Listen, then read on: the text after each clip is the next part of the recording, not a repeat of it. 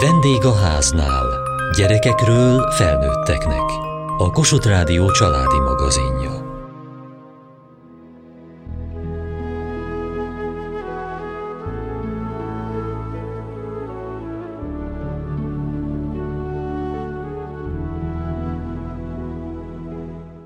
Varázslatos világba lép, aki ellátogat a Barabás villa kiállítására. A gyerekkor, az ünnepi pillanatok és a régi korok mindennapjainak világába. Helmeci Éva babakészítő és gyűjtő, szenvedélyes szeretete a babák iránt megindító lehet a látogatók számára, s elgondolkodhat a gyereknevelés mai kérdéseiről is.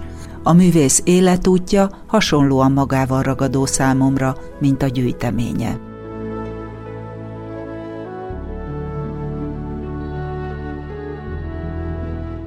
Gyerekkoromban, már nagyon kis gyerekkoromban mindig babát kértem ajándékba.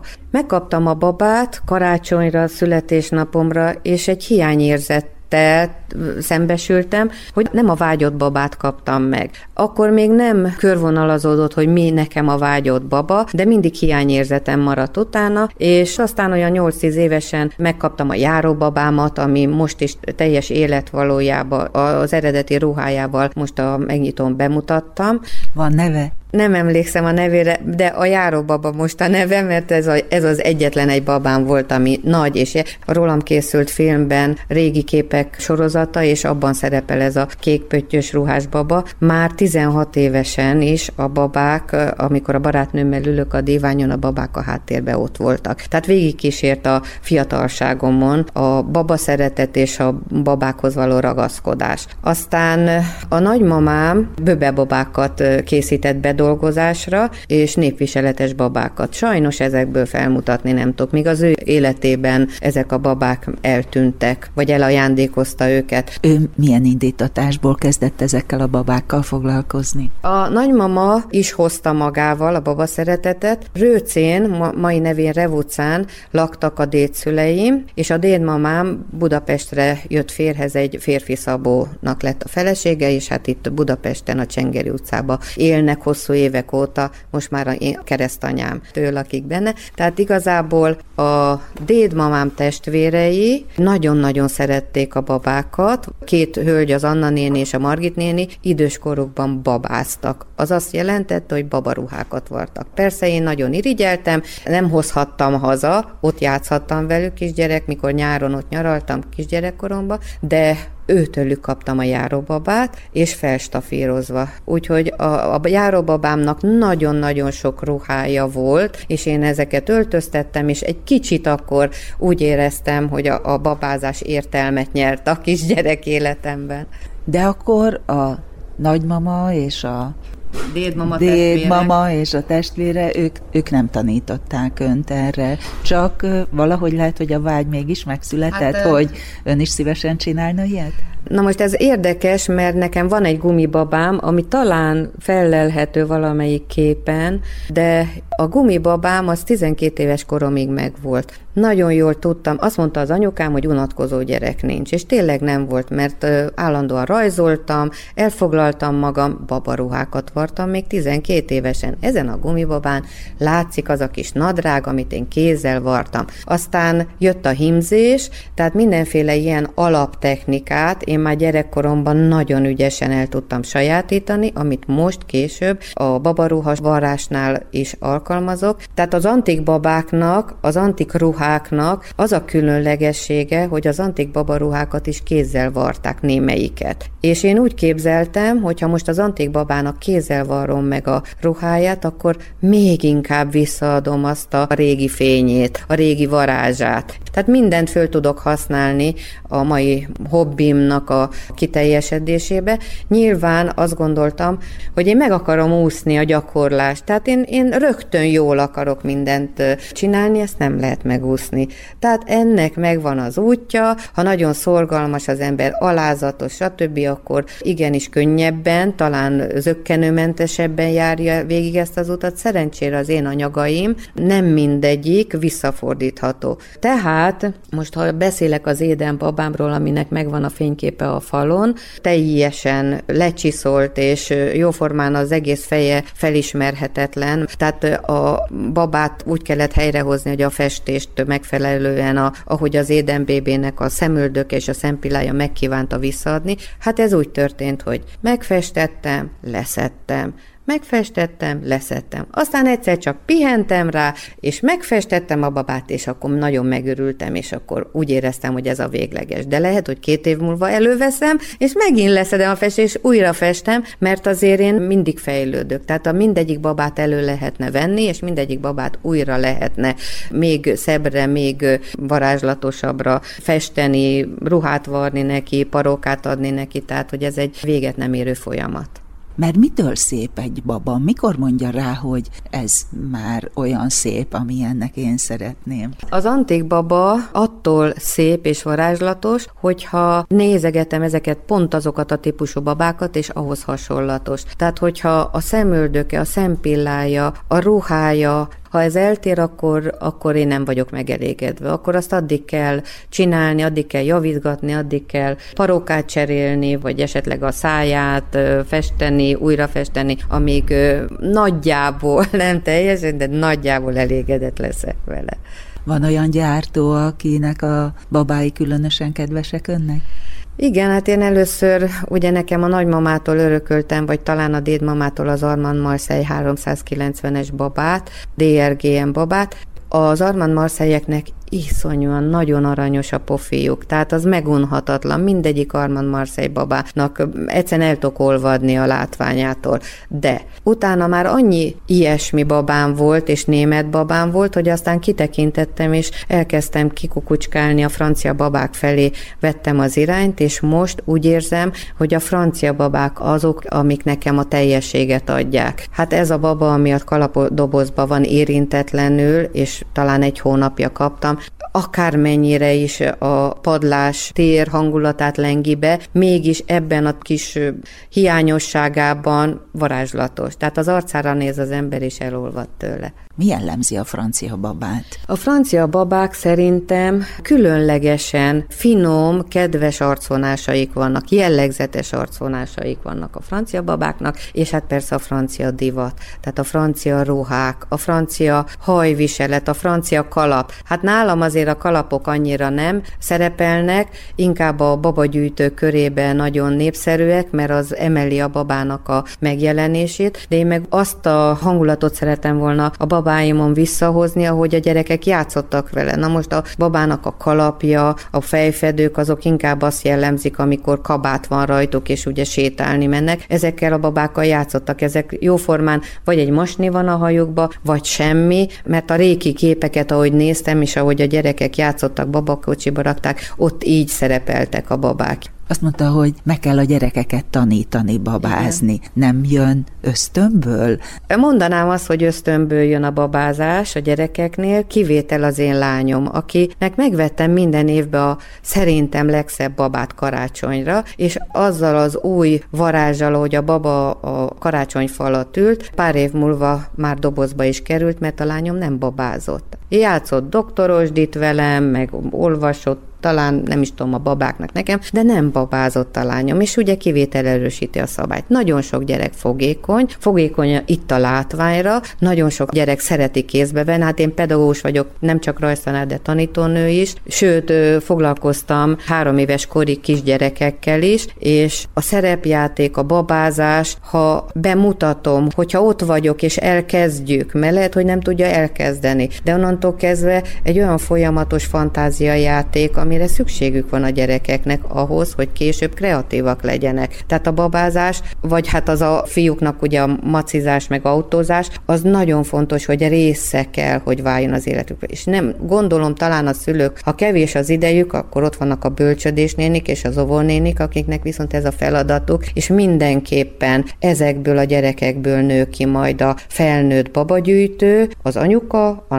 nagymama és a dédmama. És így azt mondom, hogy mind a négy korosztály számára nyitott ez a kiállítás, mind a négy korosztály számára tud adni valamit. Önt kitanította babázni? A nagymamámnál voltak olyan babák és mackok, amiket ő nem adott, majom is volt, egy stef majom, nem adott, tehát annak az volt a varázsa, hogy elmentem hozzájuk, egy hétvégén ott aludtam, és az ő babájával, ő maciával játszhattam. Nyáron egy hónapra ott volt a dédmamám testvére, Margit néni és a férje, akinek egy asztalos műhelye volt, és nagyon érdekes, hogy az asztalos műhelyben volt babaház, akkor voltak régi babák, bohócok, még a vitrínben van az egyik bohócom, ami onnan származik, ott is játszhattam, onnan se vihettem haza. És az az érdekessége, hogy Soroksáron laktam szerintem olyan 11-2 évig, amikor is a szomszédomban egy kislánynak a papája szintén asztalos műhelybe dolgozott, és valahol Soroksár határába volt a műhelye, és nagyon szívesen láttak, hogy én a kislányal együtt játszak ott és mindig olyan örömmel mentem oda, és mindig, most már tudom, hogy tudat alatt azt a milliót kerestem, ami nálunk Rőcén megtalálható volt, és mindig csalódottan jöttem, de nem tudtam, hogy miért vagyok csalódott. Tehát nekem a, az asztalos műhely, az asztalos műhely illata, fa illatáról mindig ez ugrik be, hogy én ott az asztalos műhely végébe ott babázhattam Rőcén felvidéken van, Felvidéken. az, az Szlovákia. Nevelőpapámnak a mamája volt erdélyi, Soroksáron, ott éltünk együtt a nagymamával. Azt hiszem nem babázott, de Soroksár az nekem egy ajándék volt. Tehát Soroksáron a vidéki élet, a biciklis, lovaskocsis és kedves, tehát még akkor, akkoriban az én gyerekkoromban még ott kiültek a ház elé a padra a nénik, és ott beszélgettek, teljes kannából hozták a tejet, meg talán még én is. Aztán nekem szép élményeket idéz a soroksári életem. 14 éves korig laktam ott. És Rőcén ott inkább nyaranta, vagy szünidőkben? Rőcén nyaranta, voltam ott szerintem a nagymamáék vittek, és olyan szép, én nem tudom, mert azóta nem voltam, de olyan szép tájak voltak. Például volt egy almafa, amiről azt mondták, hogy ilyen mesébe élő, van is egy ilyen mese, amikor az almafa tele van almával. Tehát nekem a nagypapám, akit Budavári Mátyásnak hívtak, sokáig azt hittem, hogy ő a Mátyás király, mert mindig királyos meséket mesélt nekem, amikor ott aludtam mesébe foglalta a gyerekkoromat, tehát mindig mesélt. Akárhova elmentünk, toporogtunk a hidegbe, vártuk a buszt, akkor mindig mesélt. Nekem a nagypapa az volt gyerekkoromban az egyik mindenség, a királyos, a kolbászos kerítés meséivel, és ezért mondom azt, hogy a gyerekeknek azért fontos a fantázia és a mese, mert megelevenedik a képzeletükben. Ha leülnek a tévé elé, akkor készen kapják azt. Tehát fontos, hogy a fantáziájuk fejlődjön, bővüljön, és ezáltal majd felnőtt korukban a fantáziák, a kreativitásuk fejlettebb lesz, és jobban tudnak majd felfedezni dolgokat, meg alkalmazni a munkájukban. Ilyen gyermekkor után hogyan választotta a pályáját? Hát a pedagógusi pálya az nem volt hosszú életű, viszont nagyon tartalmas volt. Először is ott ismertem meg a férjem, én tanító és rajztanár voltam a Budavári Általános Iskolában, a férjem pedig testnevelő tanár. És ezt a Budavári Általános Iskolának köszönhetem, hogy ez a kapcsolat 39 éve tart, és a férjem mellettem állt most is a kiállítás szervezésében, nélküle nem jöhetett volna létre ez a kiállítás. Vince P. Márton. Aztán az iskolában volt, amikor délelőtt rajztanárként délután tanítóként tanítottam, és nagyon közel kerültem a gyerekekhez, mert én azért akartam tanár lenni, mert én egy vagány kis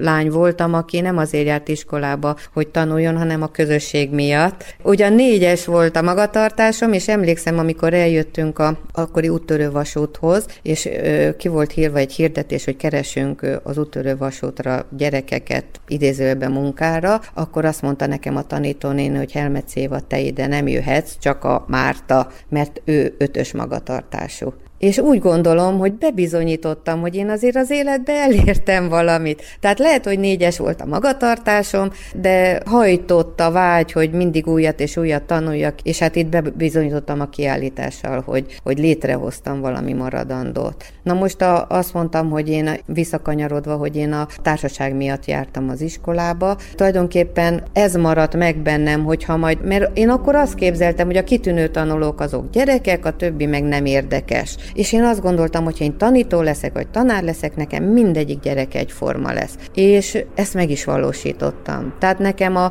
hármas tanuló is, tehát a karaktere volt érdekes, és imádtam őket. Aztán ugye gyereket szültem, és azután már még egyszer éve visszamentem, akkor még egyszer veszélyeztette teljesen otthon maradtam, gyereket szültem, és akkor utána már búcsút mondtam a pályának, mert tíz éves koráig a Matyi beteges volt, és külön engedéllyel otthon maradhattam nála. Onnantól kezdve már nehéz lett volna. Nagyon örülök ennek a döntésemnek, mert aztán az életemben volt, hát szerintem három-négy olyan év, amikor a kisvakond kuckójába dolgoztam, és nullától három éves korig gyerekekkel foglalkoztam. Ezek a gyerekek kicsit vadak voltak, kicsit túl sok volt az energiájuk, de három év után egyszerűen a sok szeretet és a sok odafigyelés, hát azt mondom, hogy távirányítóval tudtam őket irányítani, tehát fantasztikusak voltak. Volt két motor, a kis vakondba, és 17 gyerek, és akkor hogy tudjuk ezt megvalósítani, hogy mindenki a lábbal,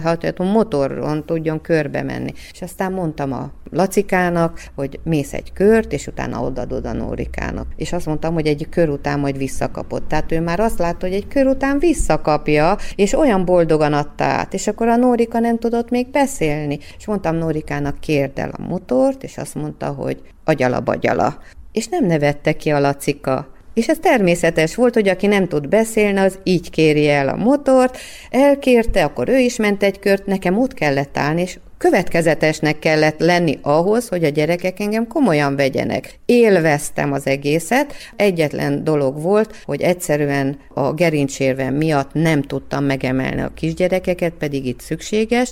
A legutolsó heteim úgy teltek, hogy már ültem, de olyan intelligensek és okosak ezek a pici gyerekek, hogy elém állt háttal, és tolatott felém, hogy úgy emeljen meg ültő helyembe. Ezek a gyerekek rendkívül okosak, és minden nap elvarázsoltak, és elcsodálkoztam rajtuk.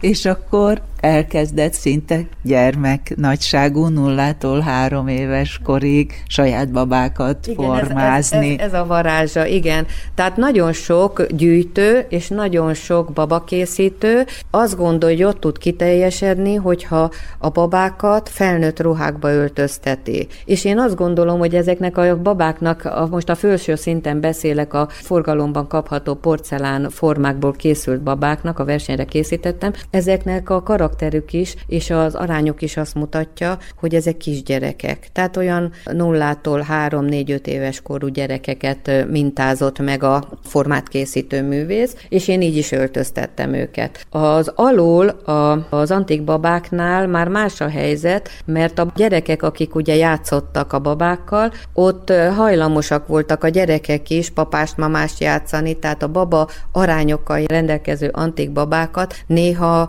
anyukáknak anyukáknak, nagymamáknak szülővart, ruhát és felöltöztették. És nagyon sok babagyűjtő a babáját felnőttnek gyönyörű kalapokat, tollakat, meg ruhákat készít nekik, és felnőttnek öltözteti, és ebben teljesül ki az ő gyűjteményük, igényük, hogy a babájukat egyre szebbé varázsolják. Nálam még mindig ezek a kisbabák, ezek a kisgyerekek a főszereplők az én gyűjteményemben. Én nem vagyok versenyző típus. Én úgy örültem, hogy kilenc év után megkaptam a gyémántkoszorú levelet, hogy nem kell, nekem az egy stressz. Én külön más utam van, én, én nem szeretem ezt a fajta izgalmat. Ez volt a cél, hogy ezt a gyémánt koszorús legmagasabb szintet ö, megszerezni?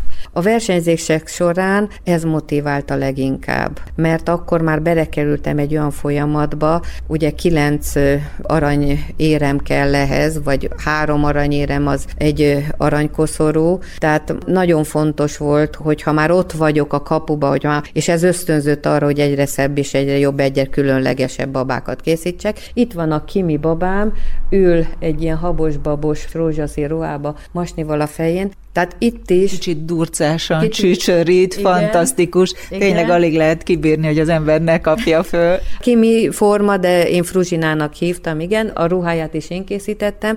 Azzal akartam különbséget tenni a többi versenyző között, akik szintén ezzel a formával indultak pont azon a versenyen, hogy én festettem a szemét. És máig büszke vagyok arra, hogy hogy festettem meg a szemét. Mert általában kivágják azt a üreget hagynak, és oda kristályüvegszemet szoktak behelyezni.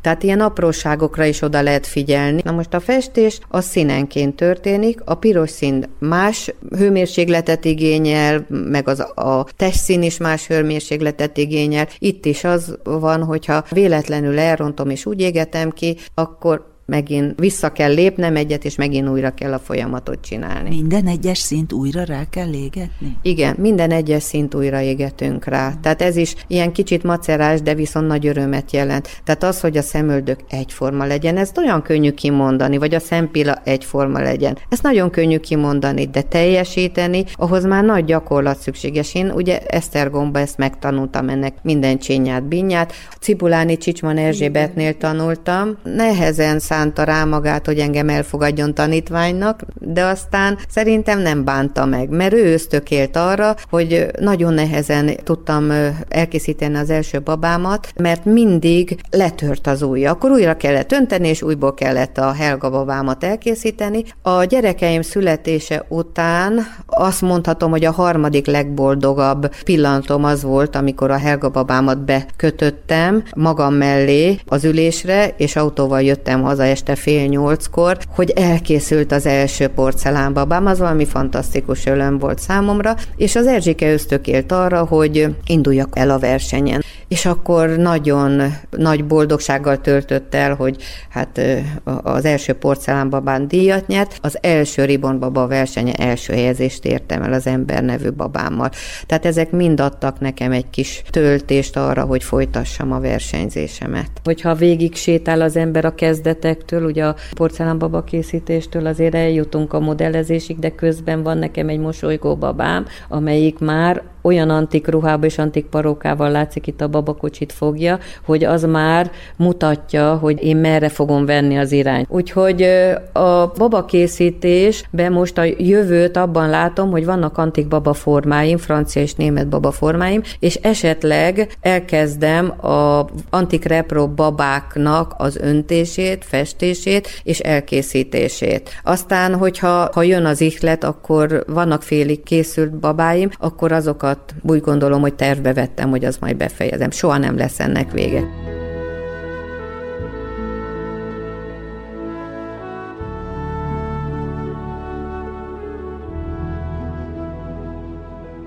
Helmeci Éva babakészítő és gyűjtő életmű kiállításán jártunk.